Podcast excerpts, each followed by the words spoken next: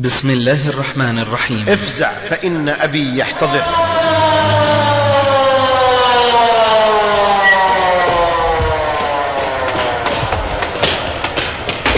فضيحة. وجدوا امرأة في العشرين من عمرها وقد فارقت الحياة. وهي على صورة شبه عارية ترتدي بنطالا ضيقا إلى نصف ساقها يسمونه استرتش وتلبس قميصا ضيقا يغطي نصف بطنها.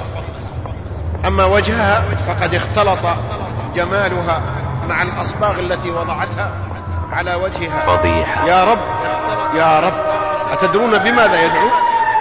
هل تظن أنه يدعو بشفاء ابنته بعدما فجع بموت شقيقتها؟ لا والله إنه يدعو على ابنته المصابة بالموت موت عندما ينتحر العفاف ينتحر العفاف لا كنت يا شاة تسلم عرضها للذئب يؤذيه عيال الغادرين قد كان أن تصون العرض من هذه قصة عندما انتحر فيها العفاف ينتحر العفاف ليست من نسل الخيال قصص ولكنها من أرض الواقع من الواقع خيانة أنت طالق خيانة. أنت طالق خيانة. ثم طالق خيانة. ثم أتبعها ببصقة في وجهها الدامي ومضى تاركا لها كل هذا العار والهوان هوان. والضنك وكل هذه الآلام هوان. من يهن يسري الهوان عليه هوان. ما لجرح بميت إيلام قصص ونزلت الفتاة من الواقع وهي تحمل على عاتقها بؤس. حقيبتها الجامعية بؤس. أما ما تحمله في قلبها شقاء. فهو الضياع شقاء. والفضيحة شقاء. والخيانة والفاحشة صدر سلبتني راحتي يحترق قضيت على حياتي يحترق قتلتني وقتلت شرفي وعرضي يحترق. بل قتلت أمي وأبي يحترق. فقد مات أبي وأمي يحترق. وما أظن موتهما إلا. حزنا. علي لفقدي يحترق. والأهل يا أهل البنات خسرتم إذ تتركون الحبل فوق الغارب رمى غترته شق ثوبه لكن ما الفائدة أخذ يردد بصوت يسمعه الجميع. ليس للمرأة إلا بيتها. وأخذ يكرر ليس للمرأة إلا بيتها. ليس للمرأة وإذا غوت يا للمصيبة كلكم. يغدو كرئبال عبوس غاضب لا تترك الأنثى بغير تدريب. عبرة. اللهم اجعل لنا من الناس عبرة. عبرة. ولا تجعلنا للناس عبرة. عبرة. لقد كان في قصصهم عبرة. مؤسسة اليقين للإنتاج والتوزيع تقدم عندما عندما ينتحر العفاف. ينتحر العفاف. لفضيلة الشيخ سعيد ابن مسفر الحمد القحطاني لله رب العالمين. والصلاة والسلام على أشرف الأنبياء وسيد المرسلين سيدنا وحبيبنا وإمامنا وقدوتنا محمد صلى الله عليه وعلى آله وصحبه ومن اكتفى أثره وسار على دربه واتبع شريعته ودعا إلى ملته وسلم تسليما كثيرا. أما بعد أيها الأحبة عندما ينتحر العفاف العفة والطهر والشرف والفضيلة سمات بارزة ومعاني ظاهرة وأصول متجذرة في نفسية المؤمن والمؤمنة. عمل على تأصيلها وتأسيسها وتثبيتها هذا الدين حتى كانت مظهرا حضاريا وسمة من سمات هذا الدين. الله سبحانه وتعالى حمى الأعراض وحرم الفواحش وشرع أقسى العقوبات لمن يعتدي على حرمات الله. ولا يكتفي بالحلال. فأمر أولا بغض الأبصار. وقال في كتابه الكريم قل للمؤمنين يغضوا من أبصارهم ويحفظوا فروجهم ذلك أزكى لهم. هذا كلام الله أيها الأخوة.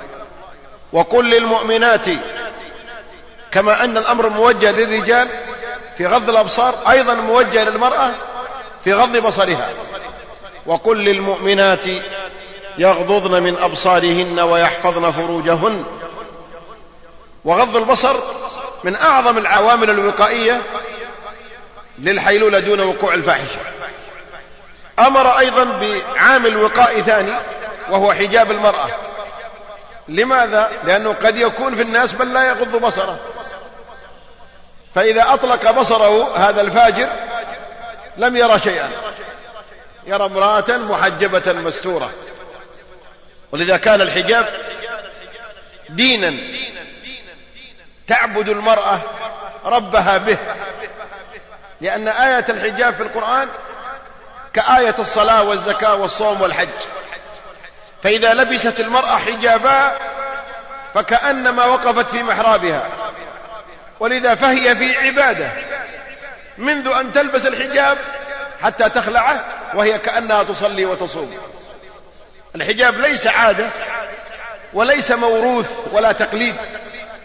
الحجاب عقيدة الحجاب دين تعبد المرأة به ربها سبحانه وتعالى وهو حفظ لها وليس للتشكيك فيها أو لنزع الثقة منها. فلو أن أحدا يعفى من الحجاب لوجود الثقة فيه لأعفي نساء النبي صلى الله عليه وسلم. أطهر خلق الله. يقول الله في أمر الحجاب يا أيها النبي قل لمن؟ بدأ بأزواج الرسول صلى الله عليه وسلم. قل لأزواجك وبناتك ونساء المؤمنين يدنين عليهن من جلابيبهن. ذلك أدنى أن يعرفن فلا يؤذين وكان الله غفورا رحيما. أيضا أمر المرأة بالقرار في البيوت لأنها إذا خرجت أصبحت عرضة للنظر. الرجل هو الذي يخرج. لأن الله وزع المسؤوليات على الناس. فجعل مسؤولية الرجل خارج البيت. ومسؤولية المرأة داخل البيت. كنوع من التنظيم. تنظيم الرباني. وقال للنساء وقرن في بيوتكن. خلاص هذه شغلتك. أكبر وظيفة للمرأة أنها تقر في بيتها. وحرم أيضا الخلوة. الخلوة بالرجل الأجنبي. وأخبر أنه ما خلا رجل بامرأة إلا كان الشيطان ثالثهما. حين يعيش الناس أيها الإخوة على هذه التعاليم الربانية يحيون حياة كريمة وحياة فاضلة أعراضهم مصونة ونفوسهم مطمئنة وقلوبهم مرتاحة وهاماتهم ورؤوسهم مرتفعة. أما حين يتجاهلون هذه التعاليم ويضيعون أمر الله فلا يغضون أبصارهم ولا يحجبون نساءهم ويتركون للمرأة الحبل على الغارب ولا يتابعونها ولا يراقبونها بتصرفاتها هنالك يعرضون أنفسهم للهوان ويعرضون عارهم للسقوط والخسران ثم يعرضون أنفسهم للعذاب والدمار إن ماتوا على ذلك في دار النكال والبوار والعياذ بالله. وإنه وللأسف الشديد أيها الإخوة فإن كثيرا من الناس لم يتقيد بهذه الأوامر ولم يأخذ بهذه الأسباب ولم يراعي هذه الاحتياطات. وكان نتيجة ذلك حلول المصائب ووقوع المشاكل التي سوف نذكر منها طرفا في هذا المجلس.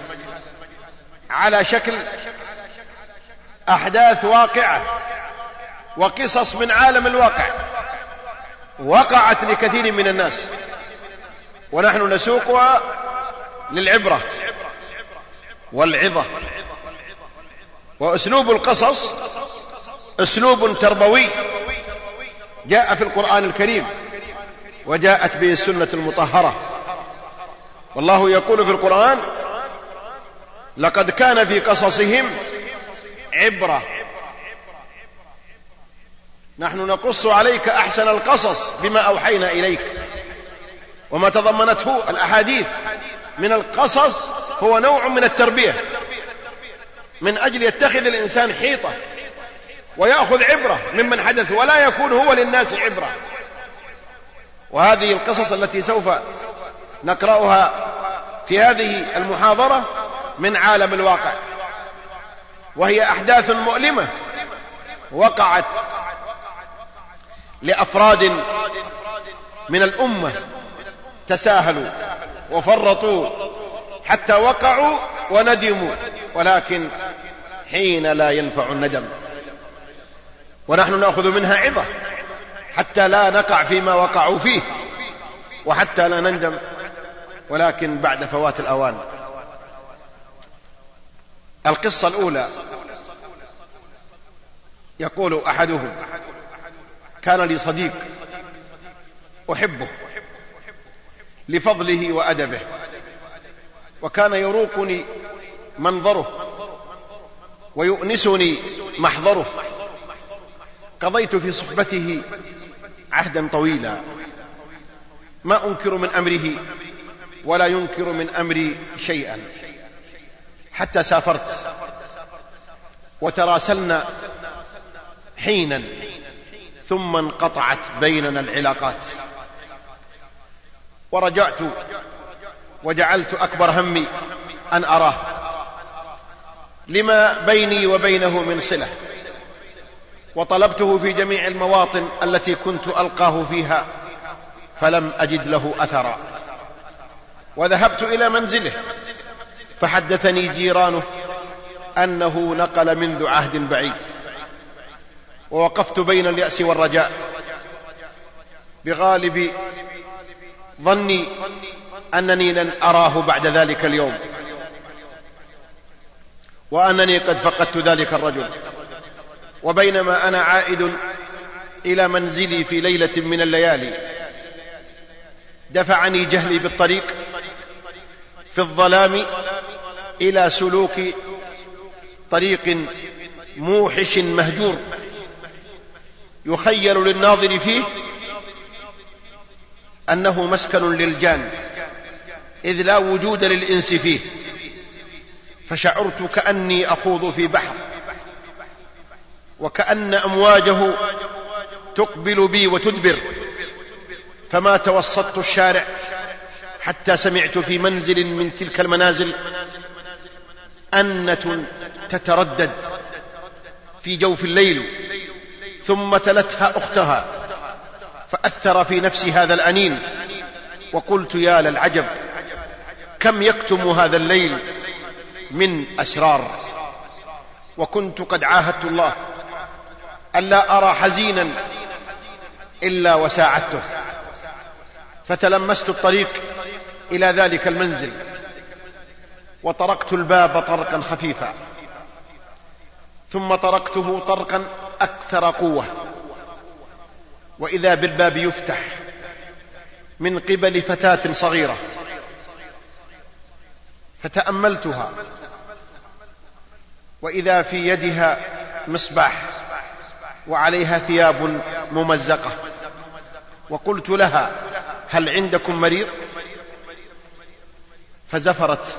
زفرة كادت تقطع نياط قلبها. قالت نعم افزع فإن أبي يحتضر. والدها.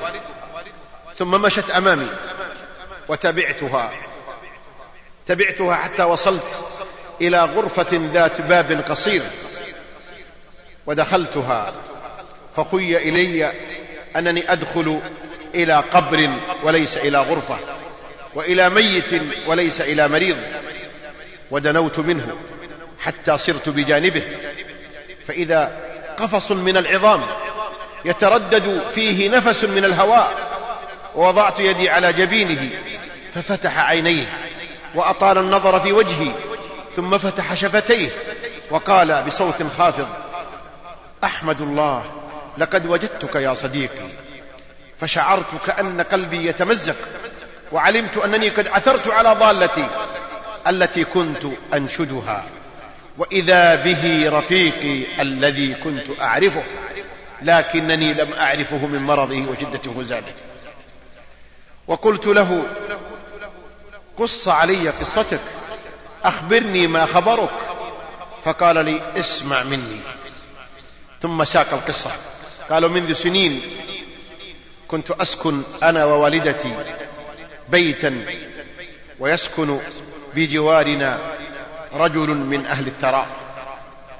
وكان قصره يضم بين جنباته فتاة جميلة ألم بنفسي من الوجد والشوق ما لم أستطع معه صبرا. وما زلت أتابعها وأعالج أمرها حتى أوقعتها في شباكي. وأتى في قلبها ما أتى إلى قلبي.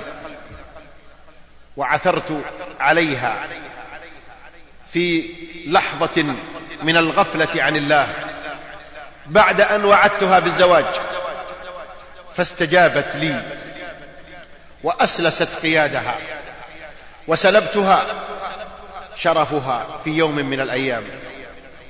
وما هي إلا أيام حتى عرفت أن في بطنها جنينا يضطرب فأسقط في يدي وطفقت أبتعد عنها وأقطع حبل ودها وهجرت ذلك المنزل التي كنت أزورها فيه. ولم أعد يهمني من أمرها شيء ومرت على الحادثة أعوام. وفي ذات يوم حمل إلي البريد رسالة. مددتها وقرأت ما بداخلها. وإذا بها تكتب إلي. هذه البنت تقول لو كان بي أن أكتب إليك لأجدد عهدا دارسا أو حبا قديما ما كتبت والله سطرا. ولا خططت حرفا لأنني أعتقد أن رجلا مثلك رجل غادر وود مثلك ودا كاذب يستحق ألا أحفل به وآسف على أن أطلب تجديده. إنك عرفت كيف تتركني وبين جنبي نارا تضطرم وجنينا يضطرب. تلك للأسف على الماضي وذاك للخوف على المستقبل. فلم تبال بي وفررت مني حتى لا تحمل نفسك مؤونة النظر إلى شقاء وعذاب أنت سببه. ولا تكلف يدك مسح دموع أنت الذي أرسلتها. فهل أستطيع بعد ذلك أن أتصور أنك رجل شريف. لا والله. بل لا أستطيع أن أتصور مجرد أنك إنسان. إنك ذئب بشري. لأنك ما تركت خلة من الخلال في نفوس العجماوات وأوابد الوحوش إلا جمعتها في نفسك.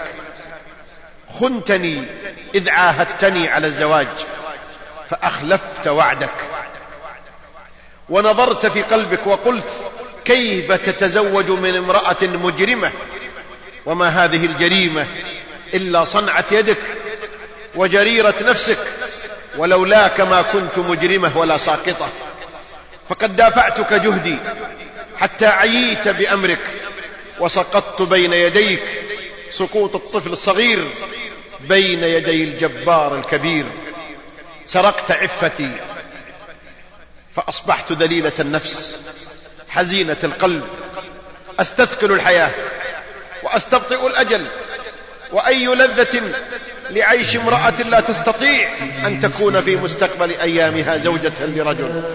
ولا أما لولد بل لا أستطيع أن أعيش في مجتمع من هذه المجتمعات إلا وأنا خافضة الرأس. مسبلة الجفن واضعة الخد على الكف ترتعد أوصالي وتذوب أحشائي خوفا من عبث العابثين وتهكم المتهكمين. سلبتني راحتي قضيت على حياتي قتلتني وقتلت شرفي وعرضي بل قتلت أمي وأبي فقد مات أبي وأمي وما أظن موتهما إلا حزنا علي لفقدي.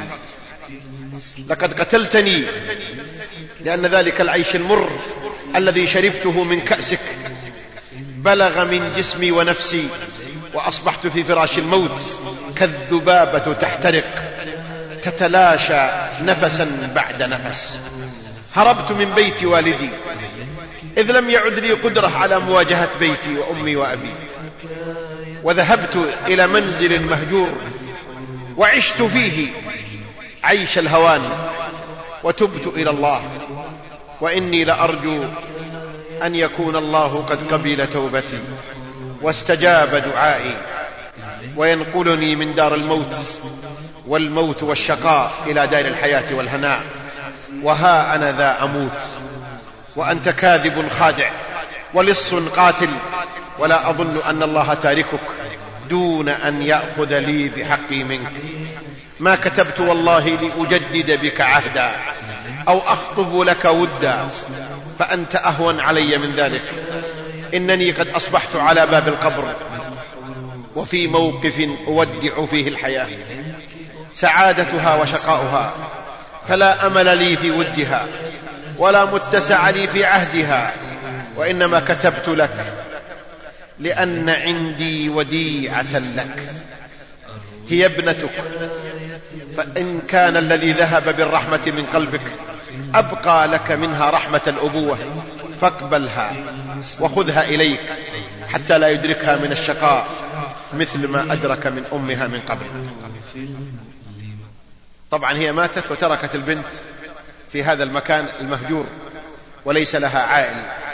يقول هذا الرجل ما أتممت قراءة الكتاب حتى نظرت وأنا أقرأ كتابه ورأيت مدامعه تنحدر من جفنيه. ثم قال إنني والله ما قرأت هذا الكتاب حتى أحسست برعدة تتمشى في جميع أوصالي وخيل إلي أن صدري يحاول أن ينشق عن قلبي فأسرعت إلى منزلها الذي تراني فيه الآن. هذا البيت اللي الخرب هذا. ورأيتها في هذه الغرفة وهي تنام على هذا السرير. جثة هامدة لا حراك بها. ورأيت هذه الطفلة التي تراها وهي في العاشرة من عمرها تبكي حزنا على أمها. وتمثلت لي جرائمي في غشيتي كأنما هي وحوش ضارية هذا ينشب أظفاره وذاك يحدد أنيابه فما أفقت حتى عاهدت الله ألا أبرح هذه الغرفة التي سميتها غرفة الأحزان حتى أعيش عيشة تلك الفتاة وأموت كما ماتت. وها أنا ذا أموت راضيا اليوم مسرورا. وقد تبت إلى الله وثقتي في ربي أن الله عز وجل لا يخلف ما وعدني ولعل ما قاسيت من العذاب والعناء وكابدت من الألم والشقاء كفارة لخطيئتي. هذه قصته أيها الإخوة. يقول يا أقوياء القلوب من الرجال رفقا بضعاف النفوس من النساء. إنكم لا تعلمون حين تخدعوهن في شرفيهن أي قلب تفجعون وأي دم تسفكون وأي ضحية تفترسون وما النتائج المرة التي تترتب على فعلكم الشنيع. ويا معشر النساء والبنات تنبهوا وانتبهوا ولا تنخدعوا بالشعارات الكاذبة والعبارات المعسولة التي تلوكها الذئاب البشرية المفترسة وتذكروا عذاب ربكم وقيمة أعراضكم وأعراض آبائكم وأخوانكم وأسرتكم وقبيلتكم. تذكروا الفضيحة في الدنيا والعار والدمار والهوان في الآخرة. هذه القصة من واقع الحياة. ولكم أن تتصورون نتائجها أيها الإخوة المرة على هذه الفتاة وعلى أسرتها من أم وأب حين فقدوا ابنتهم ولم يعرفوا أين ذهبت. وعلى أيضا هذا الفتى حين فقد حياته. وكان بالإمكان أن يسعد لو أنه سار في الطريق المشروع وخطب هذه الفتاة من أهلها وتزوج بها أو بغيرها وعاش حياة أسرية كاملة يعبد فيها ربه ويريح فيها قلبه ويسعد فيها في دنياه وفي آخرته. القصة الثانية أشرقت شمس ذلك اليوم لتعلن عن ميلاد يوم جديد. حمل مع شعاع شمسه نهاية مأساوية وقصة دموية تمادى أبطالها في التمثيل حتى أسدل عليهم السدار وخلفه آلاف وآلاف من الآلام. في صباح ذلك اليوم وصل بلاغ إلى قسم الحوادث بالمرور عن وجود حادث مروري أدى إلى وفاة رجل وزوجته.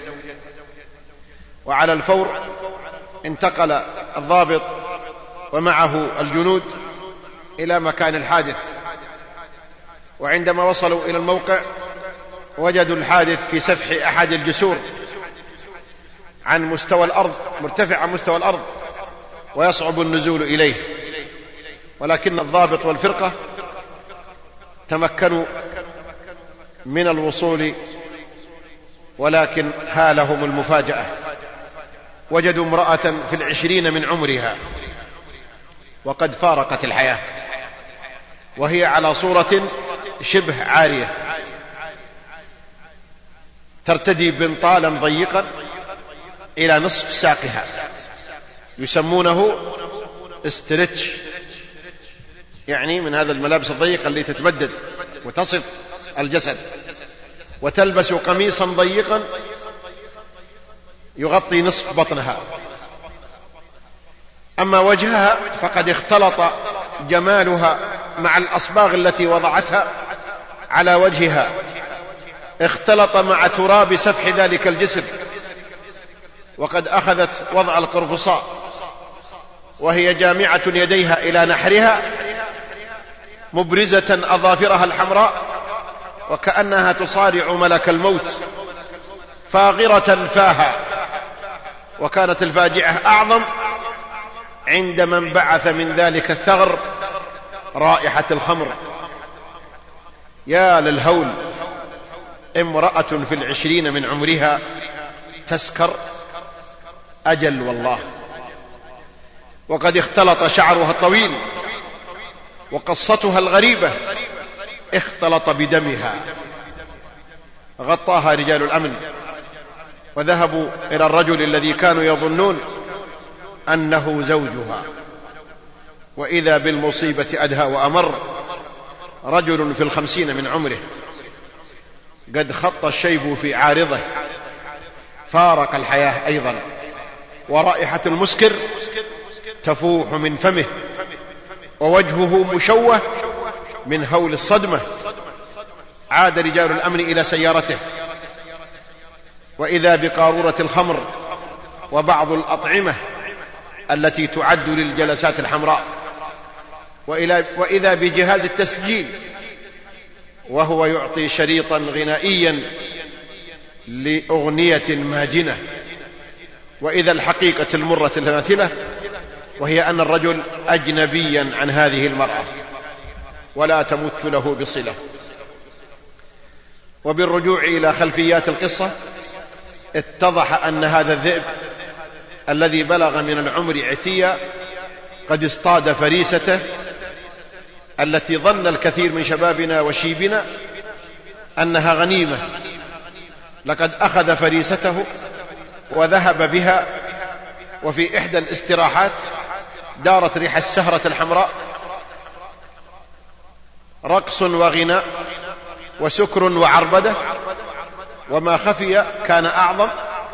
فما ظنكم باثنين الشيطان ثالثهما والخمر رابعهما والموسيقى والرقص خامسهما. استمر على ذلك جزءا من الليل.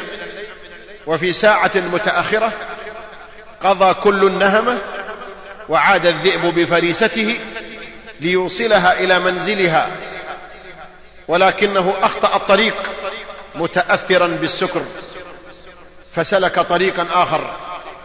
وفي الطريق ولأنه فاقد لوعيه انحرفت سيارته بكل سرعتها لتصطدم بالسياج الحديدي بالجسر ويخترق السيارة من مقدمتها إلى مؤخرتها. وتسقط في سفح ذلك الجبل ليلقى الله وهو سكران. ولتلقى الله وهي سكرانة في خلوة فاضحة وفي فضيحة مشينة. ومن مات على شيء بعث عليه فنعوذ بالله من سوء الخاتمة. إنه العار والشنار في الدنيا والآخرة. فبدل أن يترحم الأهل عليهما دعوا عليهما بالنار والعذاب. جزاء ما قدموه. والرجل كانت الصدمة شديدة على أولاده الذين هم في سن الرجولة وكانوا يقولون فضحه الله كما فضحنا. أولاده يقولون الله يفضحه كما فضحنا.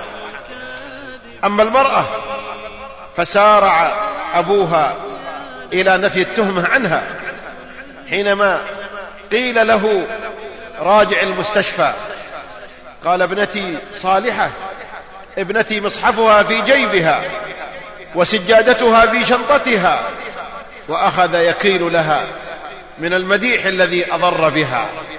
إنها الثقة المفرطة التي توضع أحيانا في غير محلها. والتي يوليها بعض الآباء لبعض بناتهم ولكنه اصطدم بالحقيقة المرة فلا تسأل عن حاله بعد ذلك. من البنات من تمكر وتخدع والدها وتكيد لأسرتها وتوهمهم أنها تذهب إلى المسجد وهي تذهب إلى البار ومنهم من توهم أهلها أنها تذهب إلى الحرم. وهي تذهب إلى الحرام. ومنهم من تحمل في حقيبتها المصحف وشريط المحاضرة وسجادة الصلاة لمخادعتهم. فينخدعون ويثقون. وهنا تحصل الكارثة. ولكم أن تتصوروا أيها الإخوة. أبناء لطخ والدهم عرضهم وشوه سمعتهم. وقضى على مستقبلهم.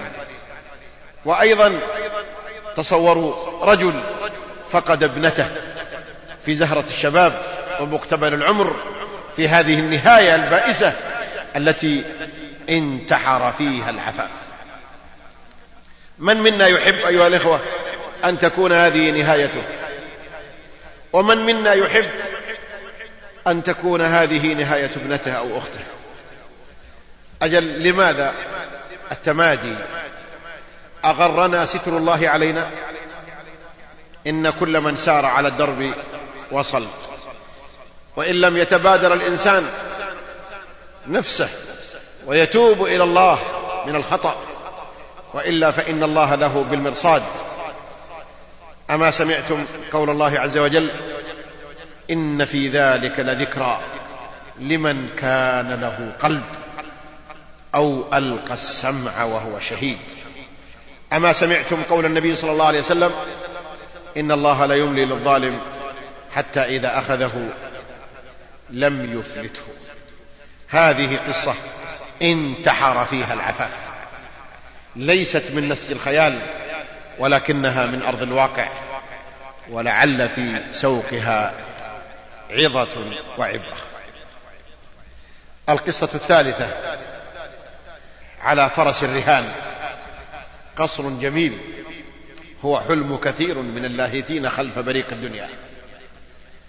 يرن الهاتف قبل صلاة الفجر.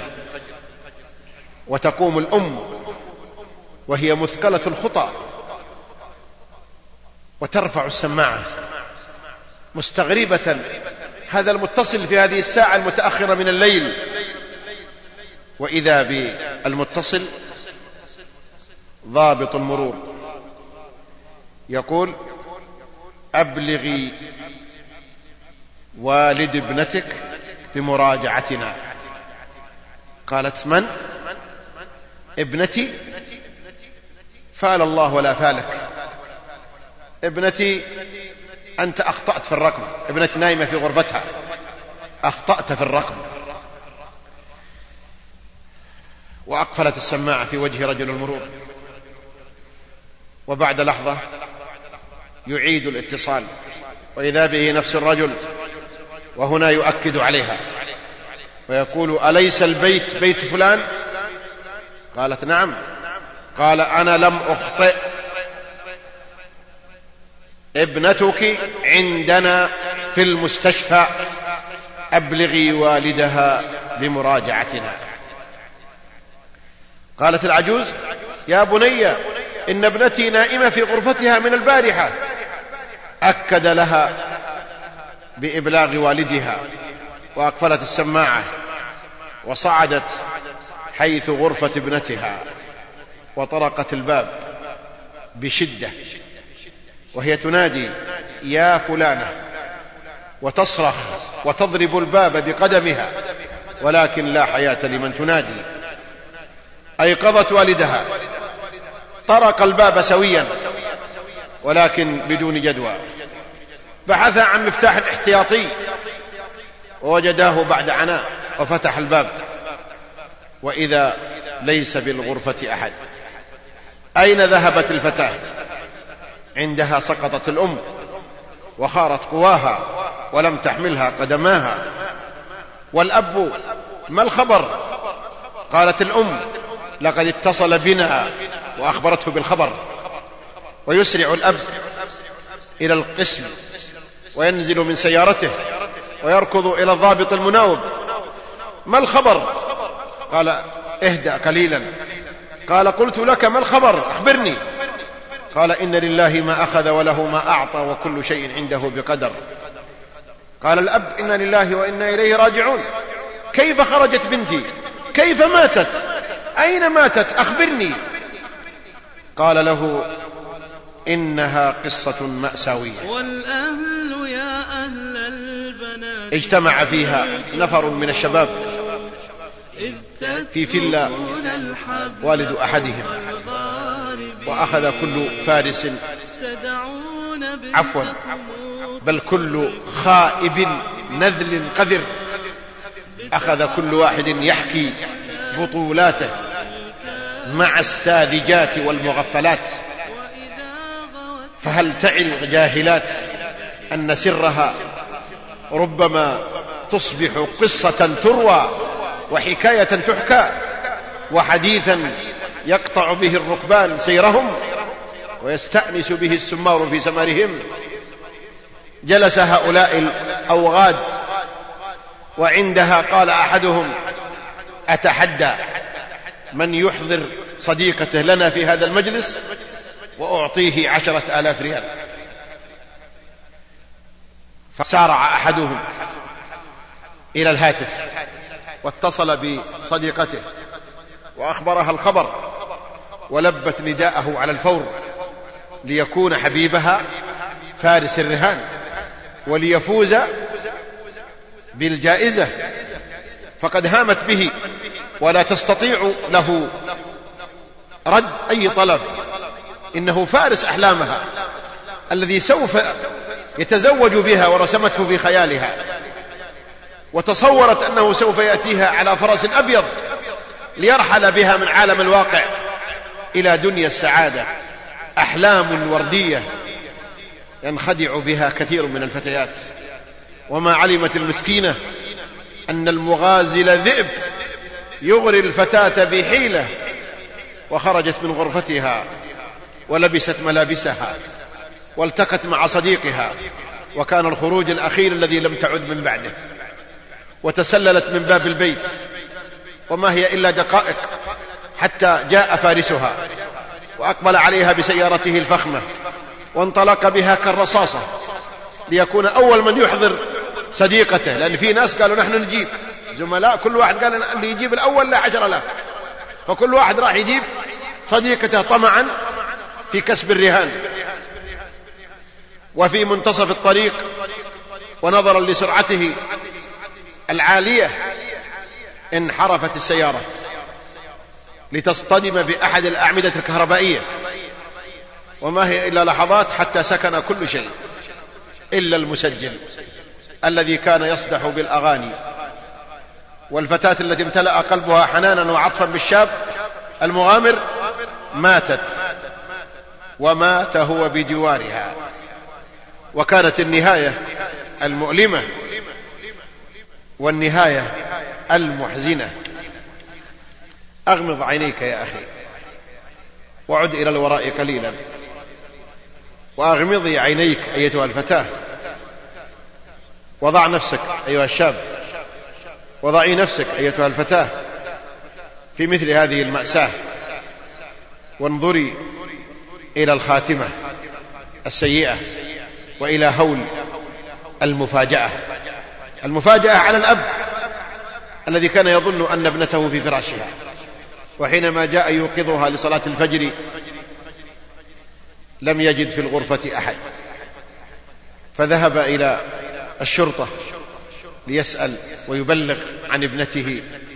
وما إن دخل حتى قيل له هناك حوادث مرورية بالإمكان أن تتعرف على ابنتك. وحينما دخل المستشفى وجد ابنته تحت اخر موقع من الثلاجة في ثلاجة المستشفى. ووجد بجوارها صاحبها وعشيقها وهو الذي أدخل قبلها في الثلاجة وهذه بجواره. وقال هذه ابنتي وتنكشف الفضيحة بعد ذلك. فإنا لله وإنا إليه راجعون. ولا حول ولا قوة إلا بالله. والحمد لله الذي عافانا مما ابتلى به كثيرا من الناس وفضلنا على كثير من خلقه تفضيلا. انظر أخي وانظروا إختي إلى من نجا كيف نجا. فاسلكي واسلك سبيله وتفكر في من هلك. كيف هلك وتجنب طريقه؟ جعلنا الله وإياكم ممن يستمع القول فيتبع أحسنه. وحينها انتحر العفاف. القصة الرابعة. قالها الرجل وهو يتجرع الم فاجعته وقد ثار كالبركان تكاد الأرض تتزلزل من تحت قدميه إن كل لغات الدنيا لا تستطيع أن تصف مصيبته. يقول قد تعجز الكلمات عن مدلولها وتموت في بحر الحروف معاني. قالها بصوت يسمعه الجميع. قال ليس للمرأة إلا بيتها. وأخذ يكررها. ولكن حين لا تمندم وبعد فوات الأوان رمى بعمامته ورجم بعقاله وأخذ يركض ويقف. هل تعلم أخي ما القصة وما مصيبة الرجل؟ اذا اسمع حين ينتحر العفاف. أعطني لحظة من وقتك أخي. لقد دقت الساعة السادسة صباحا. في ذلك المنزل المكون من أم وأب وأولاد وبنات. في عمر الزهور وفي مراحل دراسية مختلفة. وقام الجميع واستعدوا للذهاب إلى المدارس عبر الروتين اليومي وانطلق الرجل بسيارته. لم ينطلق من المسجد إلى البيت وإنما قام من الفراش إلى السيارة دون أن يمر على المسجد فهو ليس من أهل صلاة الفجر. ولم تنطلق الفتاة الا من جوار قنوات الفضاء. انطلق الرجل بسيارته. مسرعا في شوارع المدينة المكتظة. في مثل هذه اللحظات ساعة ذروة الحركة المرورية الوظيفة المدرسة الجامعة الدنيا يتسارع إليها الناس. زحام وضجيج وانتظار عند إشارات المرور. سبحان الله. قبل ساعة ونصف من هذا الوقت منادي الله ينادي حي على الصلاة فلا يجيب أحد. ويرتفع المؤذن من على المآذن الله أكبر فلا يستيقظ أحد. وحينما تدق ساعة الوظيفة والدراسة يستيقظ الناس ويتزاحم الناس. بل تؤثرون الحياة الدنيا والآخرة خير وأبقى. صراع وكبد من أجل ماذا؟ أخذ هذا الرجل أبناءه. وهو ينظر إلى أكبر بناته طالبة في الجامعة على وشك التخرج وأخذ ينسج لنفسه قصصا من الخيال. يتصور هذه البنت وهي تتخرج من الجامعة ويتصورها وهي موظفة تدر عليه المال. وهذا حال كثير من الآباء الذين جعلوا من بناتهم بقرة حلوبا تدر عليهم الأموال. ثم تصورها وهي زوجة مع زوجها وأبنائها. إنها الأحلام والمنى التي يحلم بها كل رب أسرة. أنزل الرجل ابنته البالغة من العمر عشرين عاما. أنزلها بجوار بوابة الجامعة. وودعها ولم يدري أنه الوداع الأخير. ونزلت الفتاة. وهي تحمل على عاتقها حقيبتها الجامعية. أما ما تحمله في قلبها فهو الضياع والفضيحة والخيانة والفاحشة. نزلت على موعد مع حبيبها أي جامعة هذه التي تذهب إليها؟ وأي علم هذا الذي تريد تحصيله؟ إن أيام الشباب محدودة. وعما قريب تنقضي. ولذا بادرت هذه الجاهلة وهذه الحمقى إلى استثمارها لكن في الفضيحة والعار ووقعت في أوحال الرذيلة والانحطاط. لماذا كل هذه القيود؟ ولماذا لا نعيش في سعادة؟ كلمات ترددت في صدر هذه المخدوعة. ومن على شاكلتها من الفتيات؟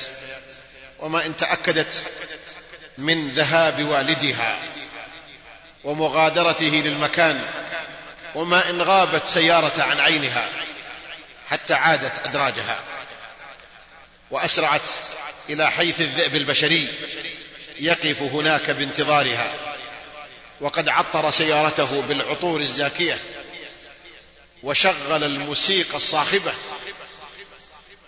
وركب معها بل بعد أن فتح الباب لها. وقالت له صباح الخير. فقال لها صباح الورد والفل والياسمين. وسارت السيارة. وهي تلقي على جامعتها نظرة الوداع والوداع الأخير. والذئب البشري يمطرها ويرشها بألفاظ الإعجاب والهوى والحب والغرام.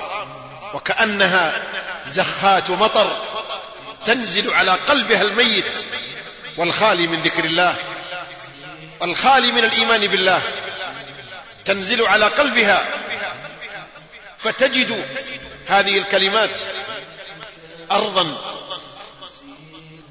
سبخة تثمر المشاكل والمآسي تثمر طلعا كأنه رؤوس الشياطين. وذهب الذئب بفريسته وضمن أنها بين يديه.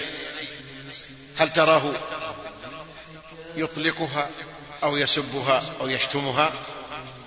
وفي أثناء الحديث طرح عليها فكرة وقال لها ما رأيك لو ذهبنا إلى مدينة أخرى من أجل أن نتفسح طويلا؟ فقالت لا بأس. وافقت على الفكرة وطار الذئب أو كاد يطير من الفرحة وأدار مقود السيارة ليسلك الطريق المؤدي إلى تلك المدينة ويرن جرس الإنذار محذرا من السرعة ولكن السيارة الشبابية تتجاوز السرعة والشاب الهائج لا يستمع إلى مؤشرها وفي الطريق تلقي نظرة الوداع الأخير على من نحر عفتها وشرفها وسؤدد قبيلتها بعد أن عادت من قضاء غرضها وغرضه عاد بسرعة حتى يدرك الجامعة قبل أن يأتي والدها وانفجر إطار السيارة وانقلبت عدة قلبات صرخت بعدها ولكن بعد فوات الأوان فقد انتهى كل شيء. فات الأوان عن الإيمان يا امرأة لو تاب قلبك بالإيمان واعترفا. وإذا بذلك الشعر الطويل كأنه سنابل تركت تركت بغير حصاد يغطي وجهها ولسان حالها يقول للذئب الذي شرب بنفس الكأس تقول له قتلك الله كما قتلتني. هرع رجال الأمن إلى موقع المرور الحادث واتضح كل شيء. هذه المرأة من هي وكيف توصل إلى أهلها؟ فتحوا الحقيبة وجدوا اسمها وعنوانها وأنها طالبة في الجامعة. فورا أدير قرص الهاتف على عميدة الكلية وأخبرت الخبر ونزلت العميدة بنفسها إلى البواب. وقالت له إذا حضر فلان بعد صلاة الظهر موعد حضوره طبعا فأخبرني. ووقفت مديرة الجامعة عند البوابة وهي تكفكف دمعها فقد بلغها الخبر وتكتم غيظها. وجاء الأب وحضر ليأخذ ابنته كالمعتاد. ونادى المنادي فلان بن فلان. لو تكرمت فجاء وعميدة الكلية تنتظره عند البوابة وهناك تحدثت إليه والنشيج يعلو صوتها وقالت يا أبا فلان راجع قسم الحوادث. لماذا؟ أجيبي. قالت لا أعلم. عندنا بلاغ نخبرك أن تراجع قسم الحوادث قال لها وابنتي. قالت ابنتك ليست في الكلية هي أمامك. يبغى يأخذ بنته الآن ويبغى يروح يراجع بعدين. قالت ابنتك هناك ما هي موجودة. انطلق الرجل مسرعا.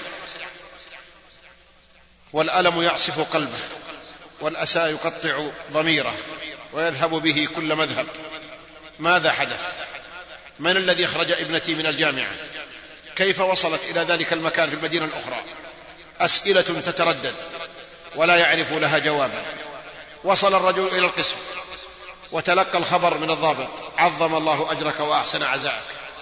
خار الرجل سقط على الأرض. لم تنقله قدماه. رمى غترته شق ثوبه. لكن ما الفائدة؟ أخذ يردد بصوت يسمعه الجميع. ليس للمرأة إلا بيتها. يا ليت الآباء المهملين والمفرطين يسمعون صرخته. ويا ليت الفتيات العابثات والشباب العابث يسمعون هذه القصة بعدما صموا آذانهم عن قول الله عز وجل الأعلم بحال عباده وقرن في بيوتكن. أخي الشاب أختي الشابة لو كشف ستار الغيب للضحيتين هذا الشاب وهذه البنت. وعلم أنها ستكون نهايتهم هذه النهاية المأساوية. هل يقدمان على هذه الجريمة؟ الإجابة معروفة لا. طيب هل تستطيع أيها الشاب أن تضمن نفسك؟ أليس من الواجب على الفتاة والفتى الذين أسكرتهم الشهوات أن يحذروا هذا المصير؟ إن المريض إذا أغمي يصعق بماس كهربائي ليعود له وعيه. كذلك أيها الإخوة إن هذه القص... الأحداث تمثل صعقات كهربائية إيمانية تحيي القلوب الغافلة. لقد كان في قصصهم عبرة إن هذا الأب صاحب القلب الحنون. هل كان يخطر في باله وهو يوصل بنته إلى الجامعة كل يوم أنه إنما يوصلها إلى عشيقها وحبيبها؟ هل كان يفكر؟ لا. لكن ما الذي جعله؟ الثقة. المفرطة. الغفلة. عدم التربية الإيمانية أوصلت إلى ما أوصلت. أجل لماذا أيها الأخوة؟ لماذا الثقة المفرطة؟ هل هن ملائكة؟ نحن لا نقول ننزع الثقة من البنات.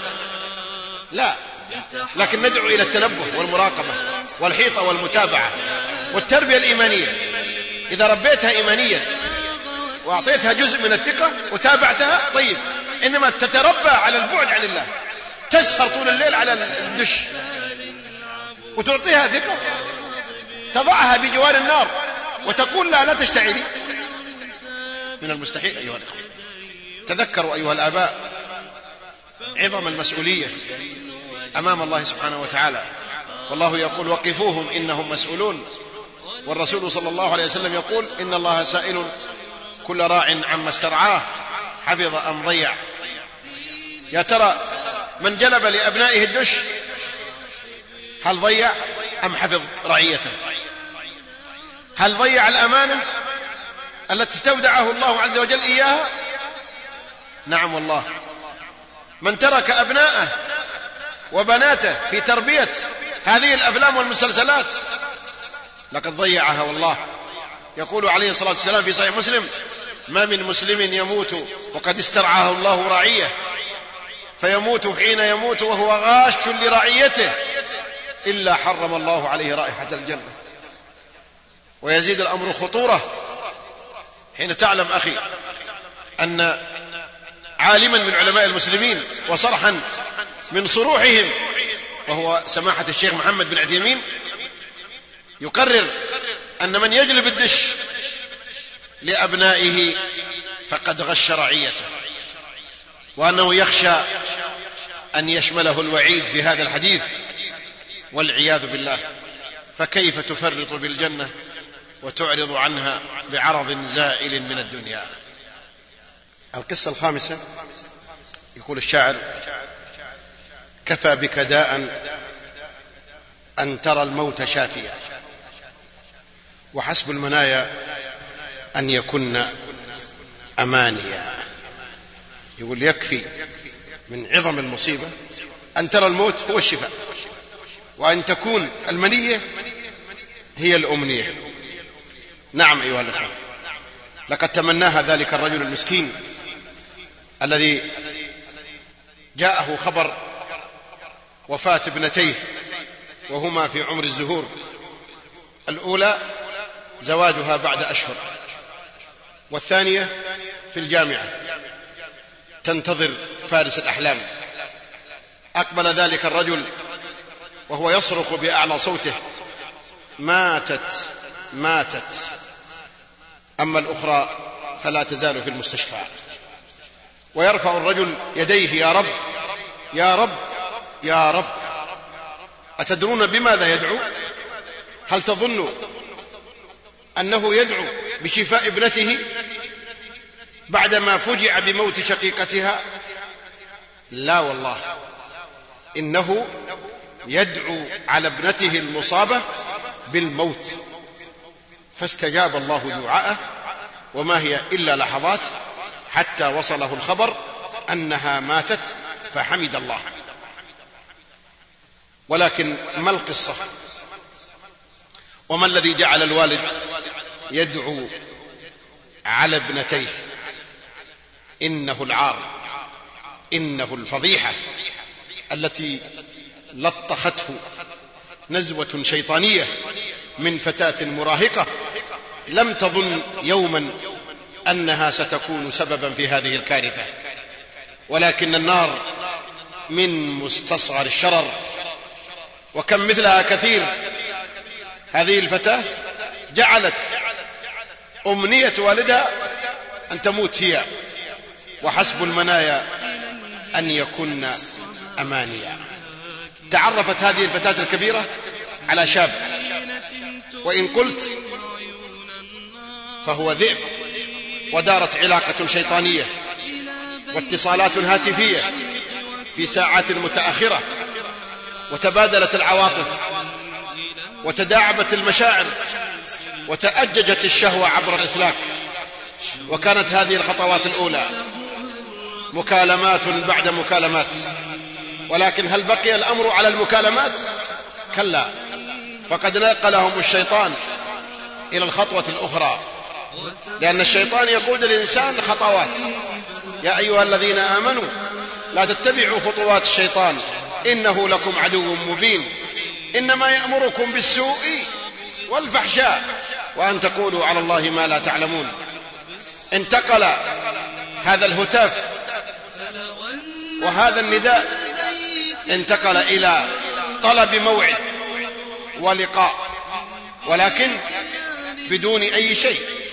مجرد رؤية ومجرد جلسة نزيهة. الثقة متوفرة. وأنا أحرص على عرضي. وأحرص على عرضك. كيف ونحن سنكون زوجين في المستقبل.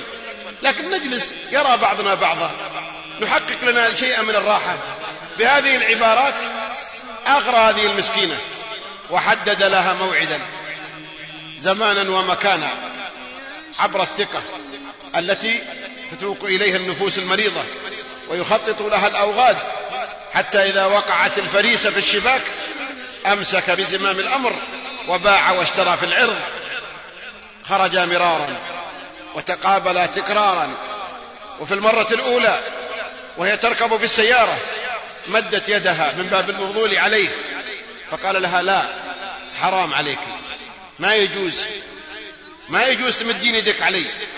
هذا ما يجوز. نحن الآن نستغفر الله عن هذه الجلسة. فتزدادت ثقة البنت. وقالت هذا الذي أثق فيه. وبعد ذلك أوقعها في شراكه ثم بدل أن تمد يدها هي أنزلها من السيارة. وأدخلها في البيت. ووقع معها في الفاحشة. واغتال بكارتها. وأوقعها في حبائله. وصادف قلبها الخالي من ذكر الله. فاحتله أتاني هواها قبل أن أعرف الهوى. فصادف قلبا خاليا فتمكنا. وفي مغامراته مع أختها أرادت الأخت أن تستدرج الصغيرة وأن تعلمها. لتطبق لها دروسا نظرية قد أعطتها في البيت تطبقها عمليا في عالم الواقع. وركبت مع أختها مع العشيق. وليتهما ما ركبا فانطلقا بسيارتهم وأصبح عنده بدل الفريسة فريستين وبدل العشيقة اثنتين ولكن الله يمهل ولا يهمل. وفي الطريق والسيارة مسرعة يقع الحادث وتموت الكبرى في الحال وتنقل الأخرى إلى العناية المركزة ويدعو عليها الأب والأم والأهل قاطبة بأن لا يبقيها وتلحق بأختها وتموت. إنهم لا يستطيعون رؤيتها. أو معايشة من دنست عرضهم ونكست رؤوسهم في الرمال. إن هذا الأمر مستحيل. وأسدل الستار على مسرحية دامية. فلا زواج بعد شهر ولا فرح مدى الدهر. لقد راحت البنت ضحية والأسرة ضحية. والشرف ضحية وحسب المنايا أن يكن أمانيا حين ينتحر العفاف. القصة الأخيرة والسادسة خضراء الدمن. كان كل شيء طبيعي في البيت الصغير الهادئ الذي لم يمضي على إنشائه سوى عام والمكون من زوج في مقتبل العمر يكدح من الصباح إلى المساء ويحلم أن يكون في مسائه في ظل زوجة حنون شريفة فاضلة يقضي معها ليلا في سعادة وهناء أحلام ولكنها أحلام اليقظة. وإلا فمن أراد السعادة فليسلك مسالكها فإن السفينة لا تجري على اليبس. كان هذا البائس المسكين له امرأة جميلة. جميلة المظهر خبيثة المخبر. وهي نتيجة لترك وصية الرسول صلى الله عليه وسلم. حينما قال للشباب فاظفر بذات الدين تربت يداك. بعض الشباب إذا أراد أن يتزوج جعل تركيزه الأول والأخير على الجمال. كيف طولها كيف عرضها كيف لونها كم وزنها. طول شعرها بس لكن يدينها ما يسأل. بل ربما بعض الشباب إذا قيل لدينا قال نبغاها هذه معقدة هذه. ما أبغى واحدة معقدة أبغى واحدة مفلوتة. هذا من هذا الطراز. الشاب هذا بحث عن واحدة جميلة. فاظفر بذات الدين. تربت يداك. وقد تربت يدا هذا. حين لم يظفر بذات الدين ولكن حين لا حياة لمن تنادي. ظفر هذا الشاب بهذه المرأة الجميلة وهي طالبة في الجامعة وأصبح هذا المسكين بمنزلة السائق لها. روتين ممل يستيقظ في الصباح ويوصلها إلى الجامعة ويذهب إلى عمله ثم يعود إليها بعد الظهر ويأخذها من الجامعة وهكذا دواليك. وفي أحد الأيام أحضرها إلى الجامعة كالعادة ثم ذهب إلى عمله. وبعد ساعة وهو على مكتبه يرن الهاتف. وإذا على الطرف الآخر رجل الأمن أنت فلان؟ نعم. فلانة تقرب لك؟ قال نعم. زوجتي؟ قال أحضر إلى المستشفى كرما. ماذا جرى؟ الأمر بسيط. أحضر وأسرع إلينا. وضع السماعة وخرج المسكين بسيارته. وتزاحمت الأفكار والخيالات في رأسه وما أن وصل إلى المستشفى وترك سيارته في موقف غير نظامي ونزل منها وهو يركض كالمجنون ودخل غرفة الطوارئ ووجد رجال الأمن ما الخبر؟ أخذوه إلى غرفة الإنعاش. ويا للهول لقد وجد زوجته التي أحضرها إلى الجامعة وقد غطتها الدماء وهي تئن تحت وطأة الآلام والجراحات المبرحة. التي عمت جميع جسدها. ولكن ألم الفضيحة أدهى وأمر. أخذ يصيح ويصرخ ويقول ماذا حدث؟ قال له الضابط وقد أخبره الخبر. هنا تلعثم لسانه واضطربت به الأرض ودارت به الدنيا. وأخذ يجري ويصرخ ويتحرك تجاه زوجته غير مصدق لها أنها خائنة. ووسط سيل منهمر من السباب والشتائم على هذه الوجه هذا الوجه الخبيث الذي طعنه في كرامته. قال لها أنت طالق أنت طالق ثم طالق ثم أتبعها ببصقة في وجهها الدامي ومضى تاركا لها كل هذا العار والهوان والضنك وكل هذه الآلام. من يهن يسر الهوان عليه؟ ما لجرح بميت إيلام. آلام وفضيحة وطلاق وموت. مات عشيقها وطلقها زوجها وفضحت أهلها وبقيت هي معوقة كسر ظهرها وقطع النخاع الشوكي لها وأصبحت مصابة بشلل رباعي.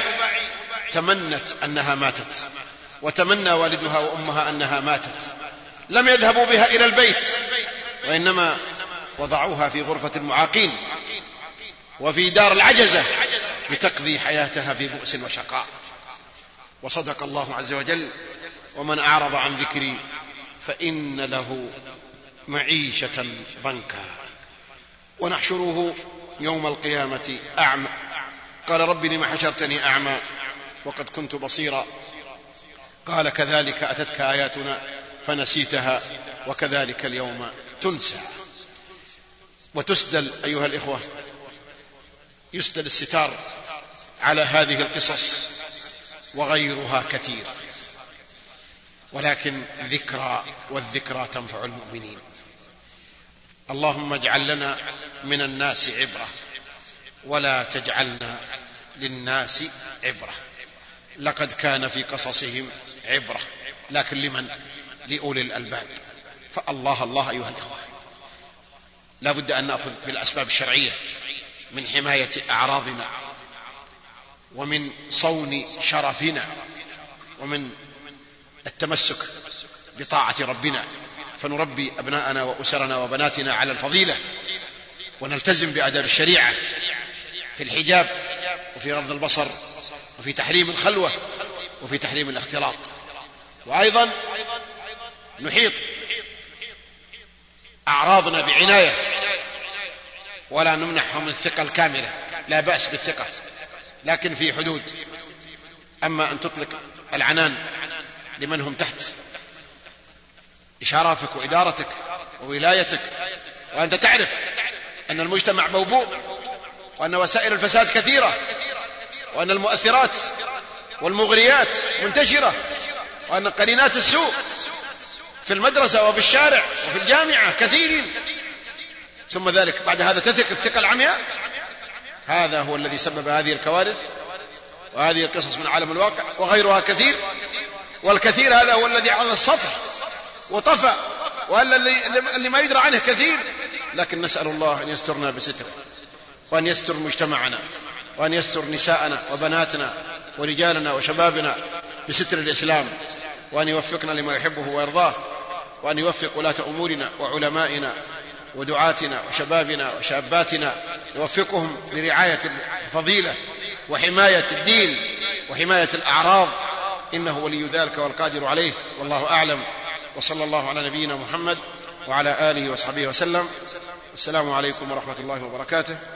ونجيب باختصار على بعض الأسئلة. يقول يا شيخ هناك فتيات في الأسواق الكبيرة هم الذين يعاكسون الشباب وليس العكس. طبعا الفساد والمعاكسة تأتي من الطرفين. كان في الماضي تجي من الشباب. يوم كان الحياء موجودا عند البنات. لكن حين فقد الإيمان ونزع الحياء أصبحت البنت نفسها هي التي تعاكس. ولكن ما موقف الشباب؟ موقفهم ألا يأتوا إلى هذه الأماكن. ما في داعي تروح للأماكن هذه. وإذا رحت إلى مثل هذه الأماكن وشفت امرأة أو فتاة تعاكس وبخها. ابصق في وجهها. قل قاتلك الله يا عدوة الله. استحي من الله. ما في مانع أن تقول هذا الكلام. لأنك إذا قلت هذا قد أمرت بالمعروف ونهيت عن المنكر. بإذن الله عز وجل. أنا شاب هداني الله. والحمد لله. وأنا الآن أوصل بنت جاري مع إخوتي. هل يجوز لي أن أنصحها بشريط أو كتيب وأنا الآن أفكر أن أتزوجها بإذن الله. أولا لا توديها إلى المدرسة لأن في فتنة. خل أبوها يوديها هو؟ أما أنت فأنت رجل أجنبي. ولهذا شوف من نتائج أنها توديها ذا الحين تفكر تزوجها. ويجي الشيطان يغريك يقول أعطها شريط. يقول لا تخلو بامرأة ولو كنت تعلم القرآن. لو تعلم القرآن لا تخلو بامرأة. لأن الشيطان سيبرر لك هذا العمل بأنه مباح. لكن بعدين يقودك إلى الفضيحة. والعياذ بالله. وهذا أنا معك. أعطاها شريط تبغى تدعوها. وبكرة تعطيها كتيب تبغى تدعوها. وبعدين تسولفون. وبعدين تنسى الالتزام. وربي هداك يا أخي. ما دام هداك لا تترك الهداية من أجل بنت. قول للبنت تروح. لا لا. يوديها أبوها وأن تثبت. وإذا أردت أن تتزوج فتزوج بها أو بغيرها ولكن من طريق من غير يعني هذا الطريق الذي تكون معك هذه البنت. ما هو الأسلوب الأمثل في التعامل مع من تكشف وجهها في الأسواق؟ النصيحة. إذا رأيت امرأة تكشف وجهها في الأسواق النصيحة. تغطي يا حرمة اتق الله لكن لا تطالع فيها. إنك إذا طالعت فيها تقول اتق الله قالت وش دخل وش دخل تلفت فيه؟ نعم حجة لكن أنت ماشي إيه ارخي راسك كده. قل اتق الله يا أمة الله. تغطي يا حرمة. خافي الله. قل للمؤمنين. أي نعم. على أساس لما تقولها أنت تقول الثاني والثالث والرابع إيش يكون مرأة تخجل. تقول والله ما ذولا ما شاء الله عليهم. كل ما قابلني واحد قال تغطي والله بروح أتغطى. لكن الحين اللي يحصل إن البنت كل ما خرجت قال لها كذا. قالت الله كل ما يضحكون لي أجل بروح اتكشف المجتمع له ضغط أيها الإخوة. المجتمع يربي على الفضيلة أو يربي على الفساد. لو المرأة لما تخرج تجد الرجال كلهم ينهرونها. ما ما تتبرج لكن الآن كل ما تخرج امرأة كل الناس يعاكسونها. بل في الحرم. والله فتاة اتصلت بي وهي تبكي. تقول يا شيخ خلاص فين نروح؟ قلت إيش؟ قالت دخلت أطوف بالبيت. أطوف أنا طواف الوداع. تقول وابي شيبة. ما يستطيع. يقول فطفت لوحدي. تقول وفي كل مرة وأنا أطوف أجد الرجال من بعدي يلصقون ظهورهم فيه تقول فأتركهم وأنا بجوار بيت الله. تقول أشوف الإنسان يلصق تقول أترك وأروح لأجد الثاني مثله. كأنهم يطوفون لهذا الغرض. إيش هذا يا أخواني؟ أفي هذه البقعة الطاهرة التي تسكب فيها العبرات وتقال فيها العثرات وتنزل فيها الرحمات بجوار بيت الله. تعصي الله. اللي يعصي الملك على بساطة ما هو مثل اللي يعصيه وهو بعيد. على فراش الملك تعصيه؟ وفي بيت الله تعصيه؟ شيء يجرح القلب أيها الأخوة. هذول اللي يطوفون كيف اللي بالشوارع هذول الطيبين هذا شغلهم. فلا إله إلا الله. وإنا لله وإنا إليه راجعون. يقول أنا شاب ملتزم. والحمد لله ولكن في الأخير الآن بدأت أقلب نظري إلى النساء الحرام. وأدى ذلك إلى أنني وقعت في العادة السرية. ما شاء الله. هذا قادك إبليس. أنت ملتزم. بدأتها أخذك بخشمك إلى الحرام. وطبعا لما تشوف الحرام تتهيج عندك الشهوة. فلا ترى مجالا لإطفائها لأن ما أنت متزوج فتذهب إلى الحل الآخر وهو حل الشيطان العادة يسمونها سرية وهي العادة الشيطانية. ما هي سرية سرية على الناس لكن ربي يشوفك وأنت تسويها. تستخفي من الناس. هل تقدر تسويها واحد يشوفك؟ ما تقدر. أبدا. فإذا كنت تريد أنك تسويها وأنت سري اذهب في مكان ما يراك الله فيه. وقد تقول ما في نقول لك كيف تسويها؟ تستخفي من الناس ولا تستخفي من الله؟ أيكون الله أهون الناظرين لك؟ لو يراك طفل تقدر تسويها؟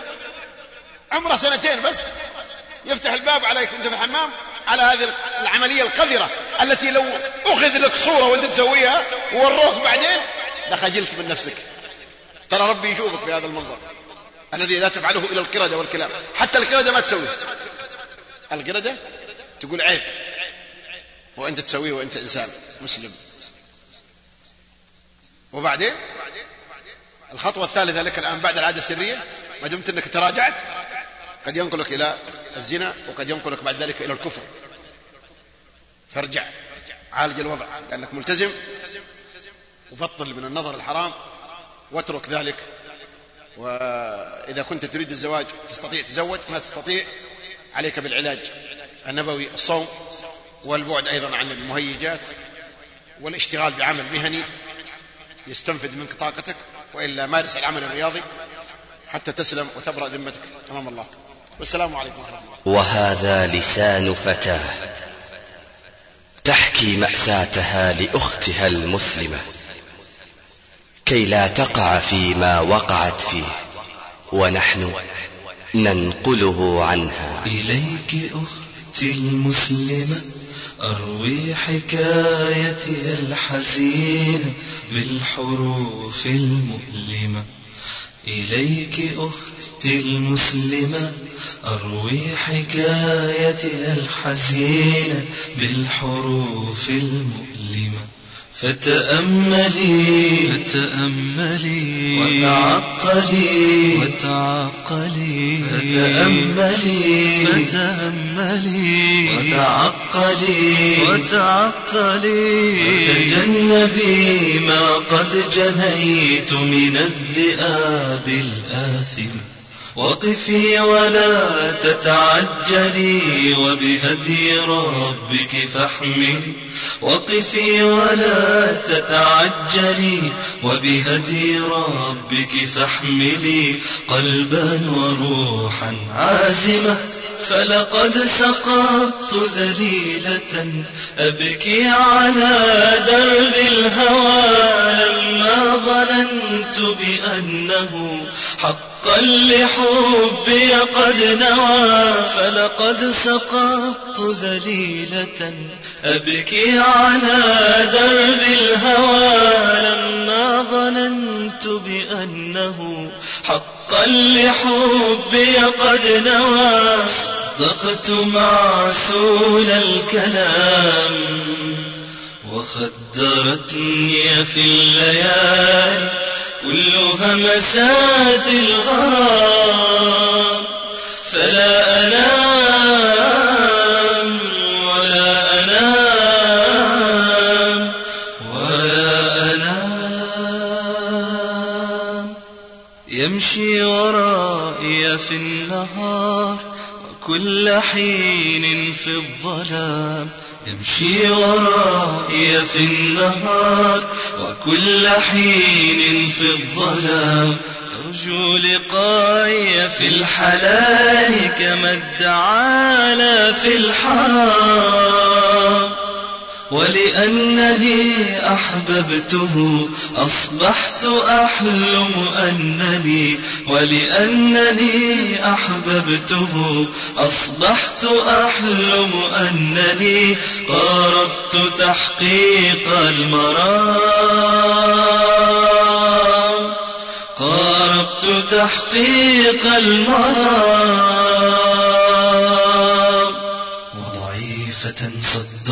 صدقته وخجولة رافقته وضعيفة صدقته وخجولة رافقته ولرحلة مشؤومة كل الحياة فقدته.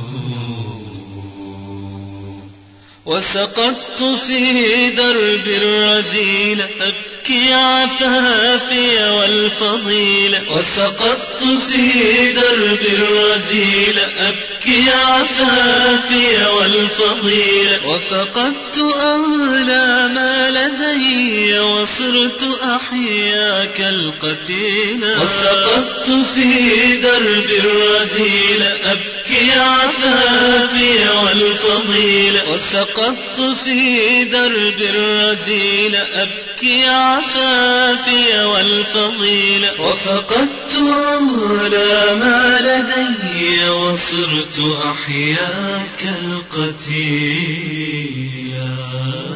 شرفي تحطم فاحذري. يا أخت كي لا تكسري. شرفي تحطم فاحذري. يا أخت كي لا تكسري. طرف العفيفة كالزجاج وعرضها. كالجوهر شرفي تحطم فاحذري يا أخت كي لا تكسري. شرفي تحطم فاحذري يا أخت كي لا تكسري. طرف العفيفة كالزجاج وعرضها. ثم أردفت قائلة أختاه هذه قصتي قد سطرتها آهتي والعفو من رب السماء والصفح أضحى غايتي. وأخيرا ندعوك أخي ندعوك أختي لسماع بقية مجموعة هذا العمل والتي تتكون من أولا إصدار قراءة مختارة لسور مريم وغافر والزمر للقارئ أحمد المصباحي. ثانيا إصدار صور مشوقة للعفيفات للشيخ نبيل العوضي. ثالثا إصدار حتى لا ينتحر العفاف وهو عبارة عن أناشيد للفتاة المسلمة. تم هذا العمل باستوديو الرباط. الإخراج الفني والهندسة الصوتية طارق جابر. وتقبلوا تحيات إخوانكم في مؤسسة اليقين للإنتاج والتوزيع. صندوق بريد رقم أربعة خمسة ثلاثة أربعة ثمانية. جدة اثنان واحد خمسة واحد اثنان. هاتف رقم ستة صفر خمسة ستة ستة ستة تسعة. فاكس رقم ستة صفر خمسة واحد واحد واحد صفر. وللعلم وللعلم. حقوق الطبع محفوظة. حقوق الطبع محفوظة. حقوق الطبع محفوظة. تم تنزيل هذه المادة من موقع نداء الإسلام www.islam-call.com